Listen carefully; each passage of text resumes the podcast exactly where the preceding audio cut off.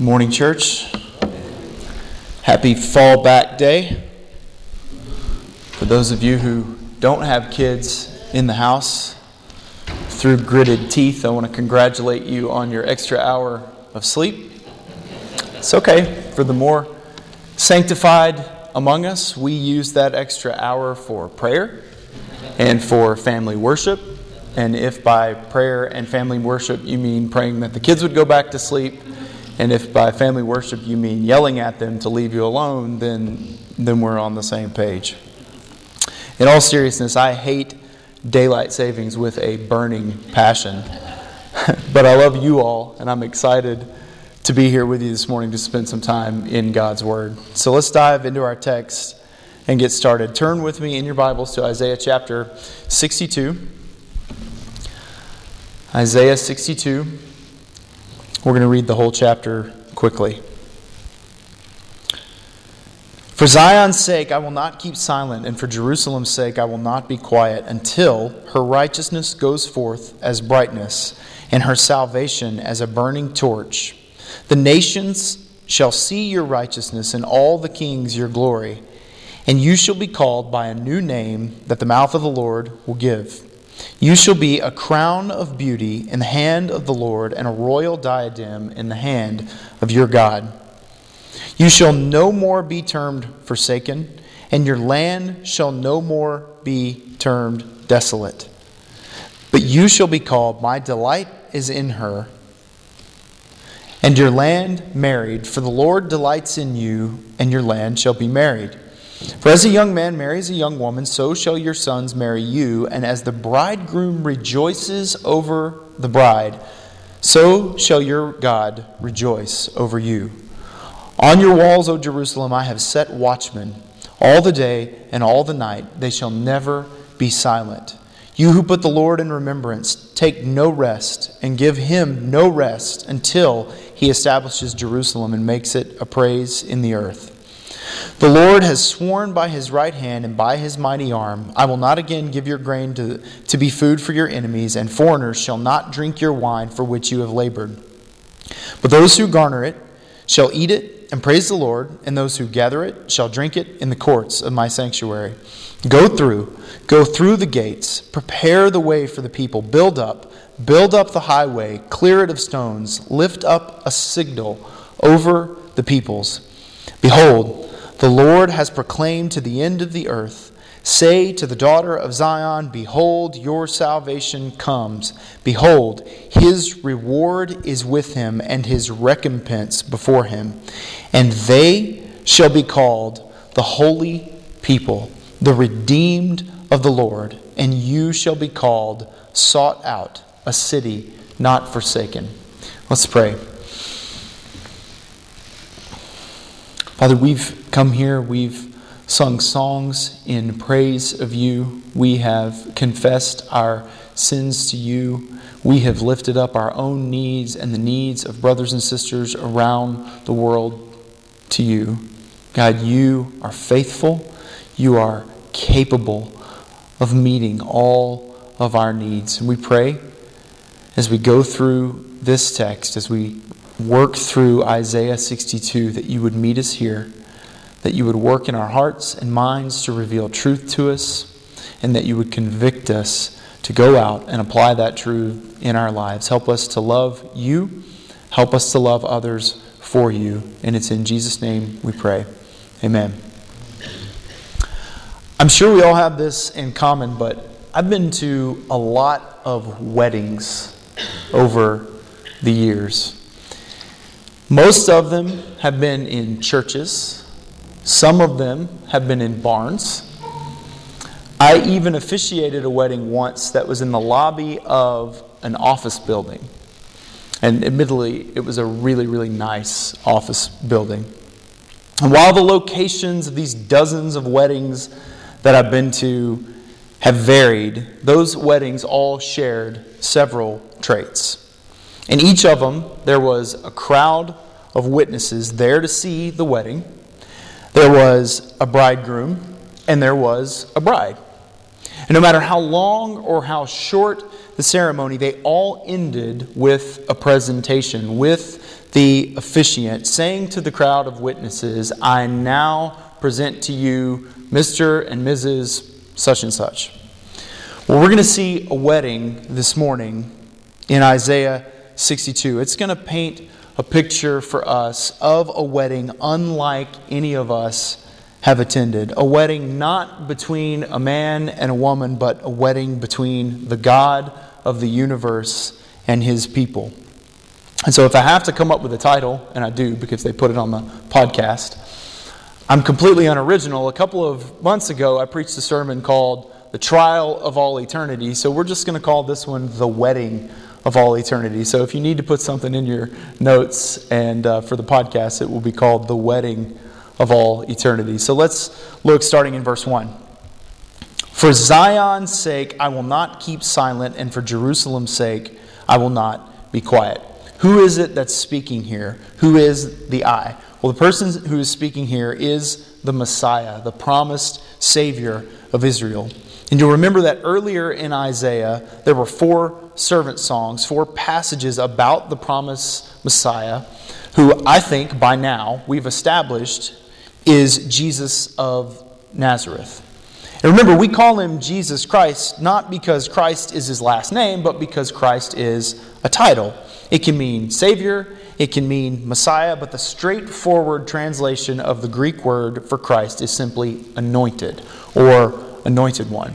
There are four songs later in Isaiah referred to as the songs of the anointed one. We're actually in the third one today. So, the person speaking here in verse 1, the person who can't keep silent is the servant, the Messiah, the anointed one of God. He mentions Zion and Jerusalem, and he's using those interchangeably here, and he's saying, For the sake of my people, I will not be silent until what? Until what happens? Until my people's righteousness goes forth and her salvation is seen. The Messiah is saying that he will not stop, he will not rest until his people are saved. So, point one of the sermon point one the bridegroom adorns his bride with salvation. The bridegroom adorns his bride with salvation. We see this here. The bridegroom, Jesus, the Messiah, he's not going to rest until his people, the bride, are adorned, dressed, covered in salvation. Look in verse 2. When God's people are adorned in salvation, the nations shall see our righteousness and all the kings our glory, and we shall be called by a new name that the mouth of the Lord will give. When I save you, the Messiah says, something else is going to happen. You'll be made righteous. My people, my bride, will be made righteous, and nations will see my bride her righteousness, her glory. Kings will be in awe.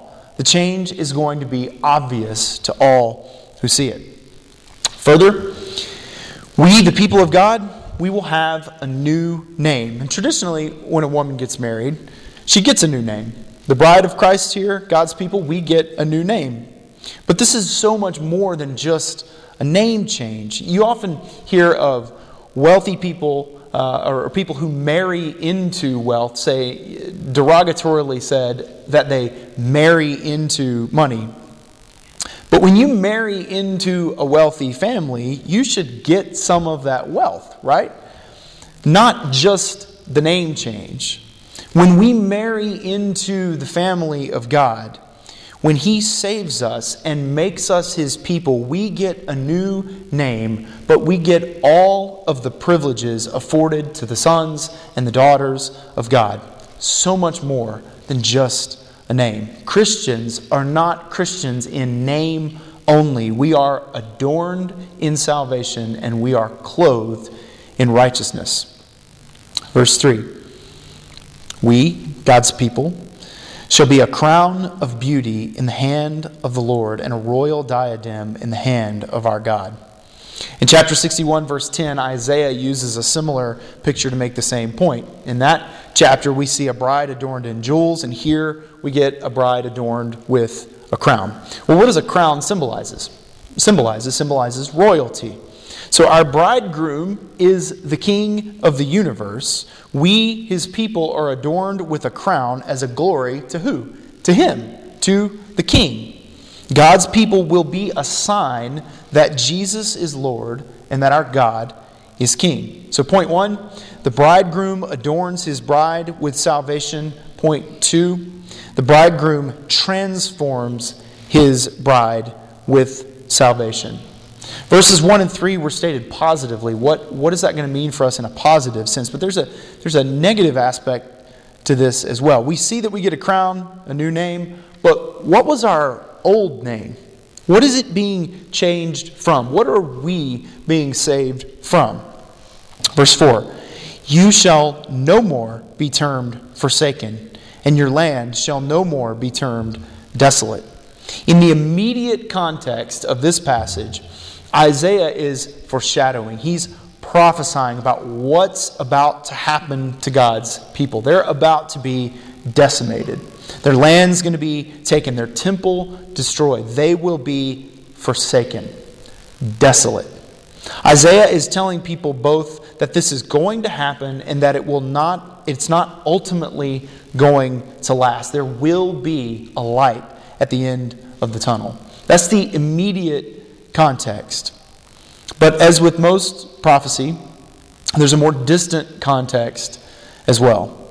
And in preparing for this, I read some people who said, you know, this is a helpful reminder to the church today that regardless of your circumstances, one day everything will be fine. And I think that's absolutely right, especially when we hear about the testimony of our brothers and sisters in Pakistan who are suffering. This is a hope to them that that suffering, those circumstances are not going to last. I think there's something else here as well. We, in our sin, are all forsaken and desolate. We are dead in our trespasses and sins. But there's hope. For those of us adorned with salvation, we are transformed, transformed from forsaken, desolate sinners to be called, look in the second half of verse 4, to be called, My delight is in her and your land married. For the Lord delights in you, and your land shall be married. The bridegroom marries his bride, and the bride is no longer forsaken. So Christ adorns his bride with salvation and transforms his bride to be rejoiced over. Let's stop for just a second and think about that. The Lord delights in you. The Lord delights in you. Do you understand that, Christian? Maybe you say, sure, yeah, I, I get that. God delights in us. But do you really believe that? Or do you just live as if God tolerates you? Does God say, well, Richard's really kind of a jerk and he messes up a lot, but, you know, he put his faith in Jesus, so I guess I have to take him in. Is that how God sees us? Do we look at God in shame and assume that he really doesn't love us or like us but has to accept us because we prayed some magic prayer? No. That's not God. God delights in you. He rejoices over his people. We see this throughout scripture. Zephaniah 3:17 He will rejoice over you with gladness. Psalm 147:11 The Lord takes pleasure in those who fear him. Romans 2:29 Our praise is not from man but from God. He praises us. But why? Why does God rejoice in us? Why does God delight in his people? John Piper says, and, and I think this is right, what God delights in about us is that we delight in Him. He is the God of the universe. He deserves all praise and glory and delight from His people. To this point, just as the Bible tells us that God delights in us, it tells us that we're to delight in Him. Psalm 37 4. Delight yourself in the Lord. Philippians 4 4. Rejoice in the Lord always. Romans 5 2. We rejoice in hope of the glory of God. God delights in us because we delight in Him. We see a picture of this right here in Isaiah 62. Read verse 5. For as a young man marries a, a young woman, so shall your sons marry you, and as the bridegroom rejoices over the bride, so shall your God rejoice over you.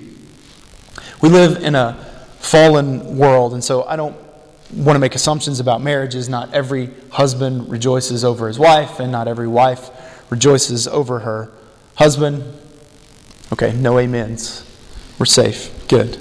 Um, what I can speak to, though, is my own marriage, and I can also speak to the way that I think things ought to be. The bride is supposed to delight in her bridegroom, and the bridegroom is supposed to delight in his bride. In church, I delight in my wife. Why? She's beautiful. She makes me laugh. She loves our kids. She's a good cook. She likes the same movies I like. We have other similar interests, and she loves Jesus. But if I'm being perfectly honest, do you know what I love most about her? It's that she loves me. When I proposed, she said yes. I did it in a really public place, so I thought, well, maybe it was the pressure of the crowd. She didn't feel like she could say no. But in all seriousness, from the time we started dating to when we got married and during the engagement, I kept thinking to myself, at some point, she's going to wake up and come to her senses. but she didn't. And here we are, many, many years and two kids later. And on my wedding day, and many times since, I have thought to myself, I can't believe that she chose me. I rejoice in her because she rejoices in me because she chose me. Now, certainly, I don't have marriage all figured out, but I do know one thing. I think that marriage should consist of a man rejoicing in his wife and a wife rejoicing in her husband. Your relationship with God should consist in you rejoicing in God and God rejoicing in you. That's how it's supposed to be. The bridegroom rejoices over his bride, and just as the bridegroom rejoices over the bride, so shall your God rejoice over you. God rejoices in us because we rejoice in him. He chose us, He called us his people. We should thank God and praise God that He chose us when there was nothing in us worthy of being chosen. We were desolate, we were forsaken. God transforms His people. The bridegroom adorns his bride with salvation. And just as we were dead in our trespasses, God, being rich in mercy because of the great love with which He loved us, made us alive together with Christ. He transforms us that we might rejoice in Him so that He might rejoice in us. Point three the bridegroom prepares and protects his bride. Read verse 6. On your walls, O Jerusalem, I have set watchmen all the day and all the night. They shall never be silent. Who are the watchmen here? Well, there are different interpretations of this. It could be prophets of the Old Testament, uh, it could be pastors, it could even be the people of God in general. So, we're going to very quickly look at all three. What did the prophets do? They spoke the word of God to God's people. They condemned sin and they called God's people to repentance. Ezekiel 14:6. Repent and turn away from your idols and turn away your faces from all your abominations. They proclaimed judgment. The prophet Micah chapter 2, verse 3 I am devising disaster from which you cannot remove your necks, and you shall not walk haughtily, for it will be a time of disaster. They proclaimed the gospel. The prophet Jeremiah chapter 23, verses 5 and 6 Behold, the days are coming, declares the Lord, when I will raise up for David a righteous branch. And he shall reign as king and deal wisely, and shall execute justice and righteousness in the land. In his days, Judah will be saved, and Israel will dwell securely. And this is the name by which he will be called The Lord is our righteousness. The prophets proclaimed the word of God, and God acted as watchmen and, and acted as watchmen over God's people, heralding the coming of the bridegroom. What do pastors do? They proclaim the word of God to God's people. One of the qualifications of pastors found in 1 Timothy chapter 3 verse 2 is that they be able to teach. We're not talking about trigonometry here. He's saying that pastors should be able to teach and preach the word of God in the church to God's people. Pastors guard the doctrinal fidelity of the church and cry out to God in prayer on behalf of church members, and they act as watchmen over the church heralding the coming of the bridegroom. What do God's people do? We love and proclaim the word to our families, to our neighbors, to a lost and dying world that's all around us. 1 Peter 3 15, in your hearts, honor Christ the Lord as holy, always being prepared to make a defense to anyone who asks for a reason for the hope that is in you. 2 Corinthians 5, verse 20. We are ambassadors for Christ, God making his appeal through us. Believers act as watchmen over the world, seeking uh, over the word, excuse me, seeking opportunity to proclaim the gospel to those in need, and we herald the coming of the bridegroom. So the watchmen could be prophets, pastors, people of God. Personally, I think it's all of the above because what's the common theme? The common theme is the Word of God. The Word of God is the watchtower, and we, regardless as our office, uh, of our office as prophet, pastor, or person in the church, we are the watchmen taking shifts. We are people of the Word. We had Bible study this morning. We're digging into the Word now. Normally, we have Bible study on Sunday night. My home group is having a Bible study uh, someday this week. We tweet out Bible readings every single day. Why? Because we are people of the Word. We all live by and proclaim the Word of God, which heralds the coming of the bridegroom. Look at the second part of verse 6 and then verse 7. We watchmen are those who put the Lord in remembrance. We're to take no rest and give him no rest until he establishes Jerusalem and makes it a praise in the earth. This is a wonderful verse. We are called to give the Lord no rest. We are called to relentlessly call upon the Lord for his help. We see this in other places in Scripture too. We see Moses plead with the Lord on behalf of God's people in Exodus 32. God's people made the golden calf and they worshiped it. They gave this idol credit for having freed them from the Egyptians. So the people have committed idolatry. They've taken the Lord's name in vain. They've sinned against God, and God justly seeks to judge them for their sin. He says, I'm done with them. I'm taking them out, and I'm starting over. But look what Moses says to God. Moses implored the Lord, his God, and said, O Lord, why does your wrath burn hot against your people, whom you have brought out of the land of Egypt with great power and with a mighty hand? Why should the Egyptians say, With evil intent did he bring them out, to kill them in the mountains and to consume them from the face of the earth? Turn from your burning anger and relent from this disaster against your people. Remember Abraham Isaac and Israel, your servants, to whom you swore by your own self, and said to them, I will multiply your offspring as the stars of the heaven, and all this land that I have promised I will give to your offspring, and they shall inherit it forever. And the Lord relented from the disaster that he had spoken of bringing to his people. Moses did what we are called to do. We're called to put the Lord in remembrance. Remembrance of what? His own promises. Moses said, God, you made a promise to Abraham. What will people say about you if you destroy your people? Moses' concern isn't about the people. His concern is that the name of the Lord be hallowed and that God's promises are kept and heralded. We do this all the time in the responsive readings that we read, in the songs that we sing, in the sermons that we preach, in the prayers that we preach. We are putting the Lord in remembrance. And guess what?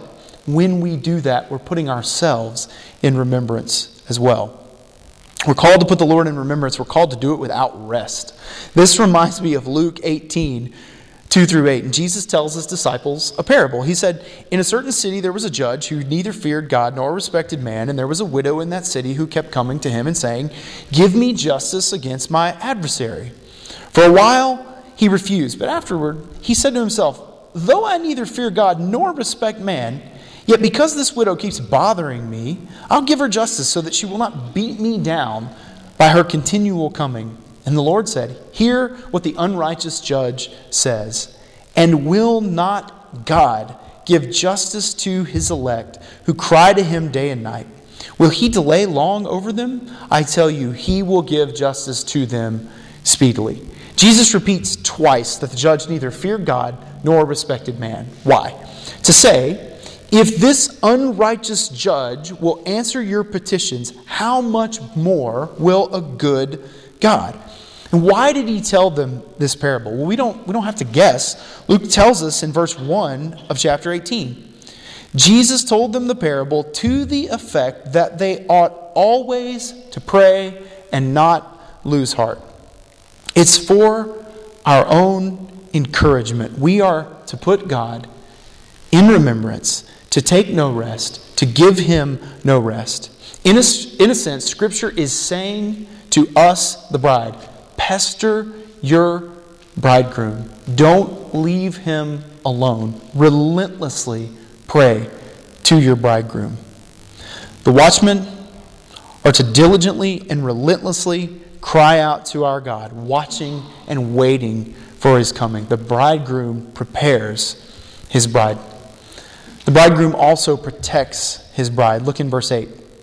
The Lord has sworn by his right hand and by his mighty arm, I will not again give your grain to be food for your enemies, and foreigners shall not drink your wine for which you have labored. God will protect his people. His right hand and his mighty arm here refer to his power and his will. God is capable and willing to protect his people. No longer will God's people be pillaged by surrounding nations or persecuted by an unbelieving world wrongs will be made right, and justice will be in full effect. Isaiah here is using the language of covenant blessings. He's inspired by the Holy Spirit. He's banking on and hearkening back to God's promises to his people. The same promises that Moses rested on in Exodus, which we read a minute ago, the same promises that are echoed throughout all of Scripture. Isaiah is leaning on those to encourage God's people to say, ultimately, we will prevail. And I don't know um, that this always gets hammered home in our context compared to believers throughout history and compared to believers in other parts of the world. We see with our brothers and sisters in Pakistan, we have it pretty easy. But whatever our circumstances are, and as we pray for our brothers and sisters who are persecuted around the globe, we can be encouraged by the reality that our suffering and hardship will one day come to an end. The bridegroom will protect his bride. Verse 9 But those who garner it shall eat it and praise the Lord, and those who gather it shall drink it in the courts of my sanctuary. God's people will enjoy the harvest, we will enjoy the feast. That's where we're headed. But the here and now is preparation. The bridegroom prepares his bride.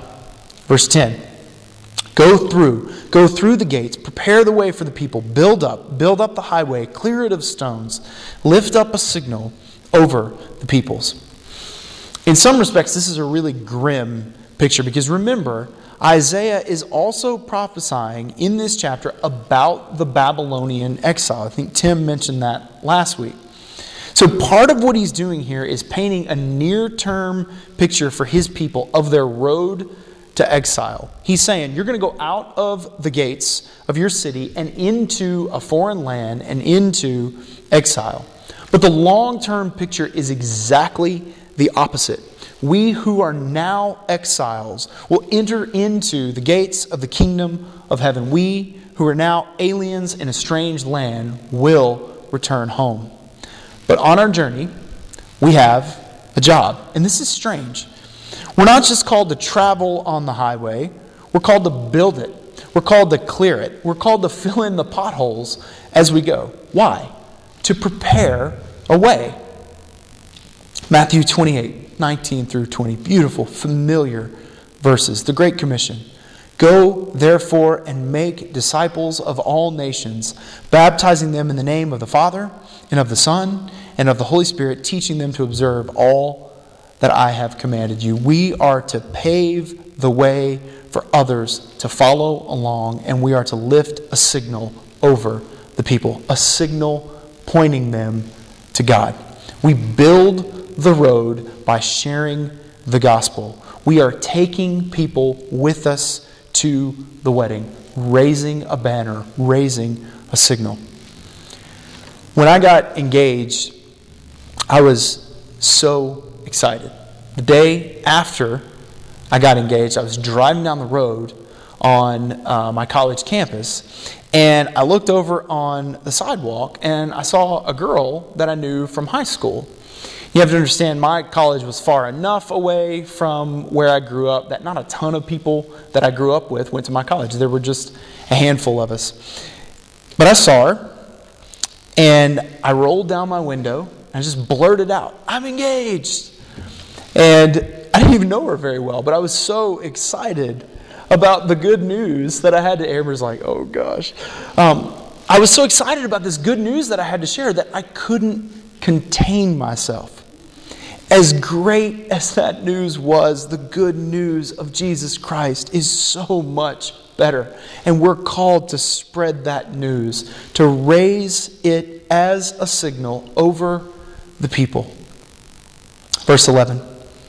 What do we say? What do we proclaim? Behold, the Lord has proclaimed to the end of the earth. Say to the daughter of Zion, Behold, your salvation comes. Behold, his reward is with him, and his recompense before him. The bridegroom is coming. I'm engaged, and the wedding is drawing near. Salvation is coming. And when the bridegroom returns, what a day that will be. Look at verse 12. And they shall be called the holy people, the redeemed of the Lord, and you shall be called sought out, a city not forsaken. A holy people, redeemed, sought out, or envied. When the bridegroom returns, the wedding will commence, and we, the people of God, the bride will ultimately be saved. We will receive a new name. There will be no doubt to whom we belong. This analogy, um, that of the bridegroom, the bride and the bridegroom, is so helpful. It's all over Scripture. Here in Isaiah 62, obviously. In Ephesians 5, when Paul talks about marriage, he compares Christ to the bridegroom and the church universal, God's people, to the bride. But in order to understand just how appropriate this analogy is, I think we need to have a better understanding of weddings and marriage in the ancient Near East. So please just indulge me for a minute. Folks back in Isaiah and even in Jesus' day, for them, engagement wasn't like it is now. See, the bride was betrothed to the bridegroom, but betrothal in their culture was much more significant. than engagement in our culture. For us, you can get engaged, not have a real plan to get married. You can get engaged and you can break it off. It's not that big of a deal. But back then, if a woman was betrothed to her intended, she was considered a wife. She was considered already married. Betrothal was as binding as marriage. The commitment level was the same. And I point this out because I feel like it crystallizes this picture of Christ as bridegroom and the church as bride. Because you see, right now, believers, we're betrothed. We are spoken for. Christ is fully committed to his bride, his people. But the wedding hasn't happened yet. Last week, Tim spoke of this idea of the already, but not yet. The already is that Christ has already come and done his saving work by dying on the cross, by being resurrected, but he hasn't yet come in full to redeem his people. We, God's people, the church, are already betrothed. We are spoken for, but we are not yet married. The betrothal, the engagement, it cannot be broken off. The wedding is coming. The bridegroom will adorn his bride with salvation and righteousness. He will transform us. And right now, while we're still betrothed, he's protecting us and preparing us and making sure that we make our way to the altar. What are we doing on the way? We're proclaiming the glory of our bridegroom. We're saying to anyone who will listen, we're engaged. Come join us at the wedding. And we're not just inviting people to the wedding, we're saying, hey, come be brides with us. Those who are just attending the wedding, hmm, you don't want to be one of them. You've heard the phrase, always a bridesmaid, never a bride? That's really bad news. If you're not the bride, you are forsaken. You are desolate. You are judged and condemned to an eternity in hell. Everyone who exists will be at this wedding, but only the bride and the bridegroom will stay for the honeymoon. So, believers, fellow betrothed, it's our job to invite as many people to get married as we possibly can. Are you doing that? Are you rejoicing in your bridegroom as your bridegroom rejoices in you? Are you proclaiming his glory as a signal that others might see? For those here, if there are any who don't believe, do you want this? You, you've heard about this bridegroom, this loving Savior. you you've heard me say, He's coming. He's coming. Hear those words again. Heed the call to the wedding. Put your faith and hope and trust in the only one who can save you from your sin the bridegroom, the Savior of the world, Jesus. Let's pray.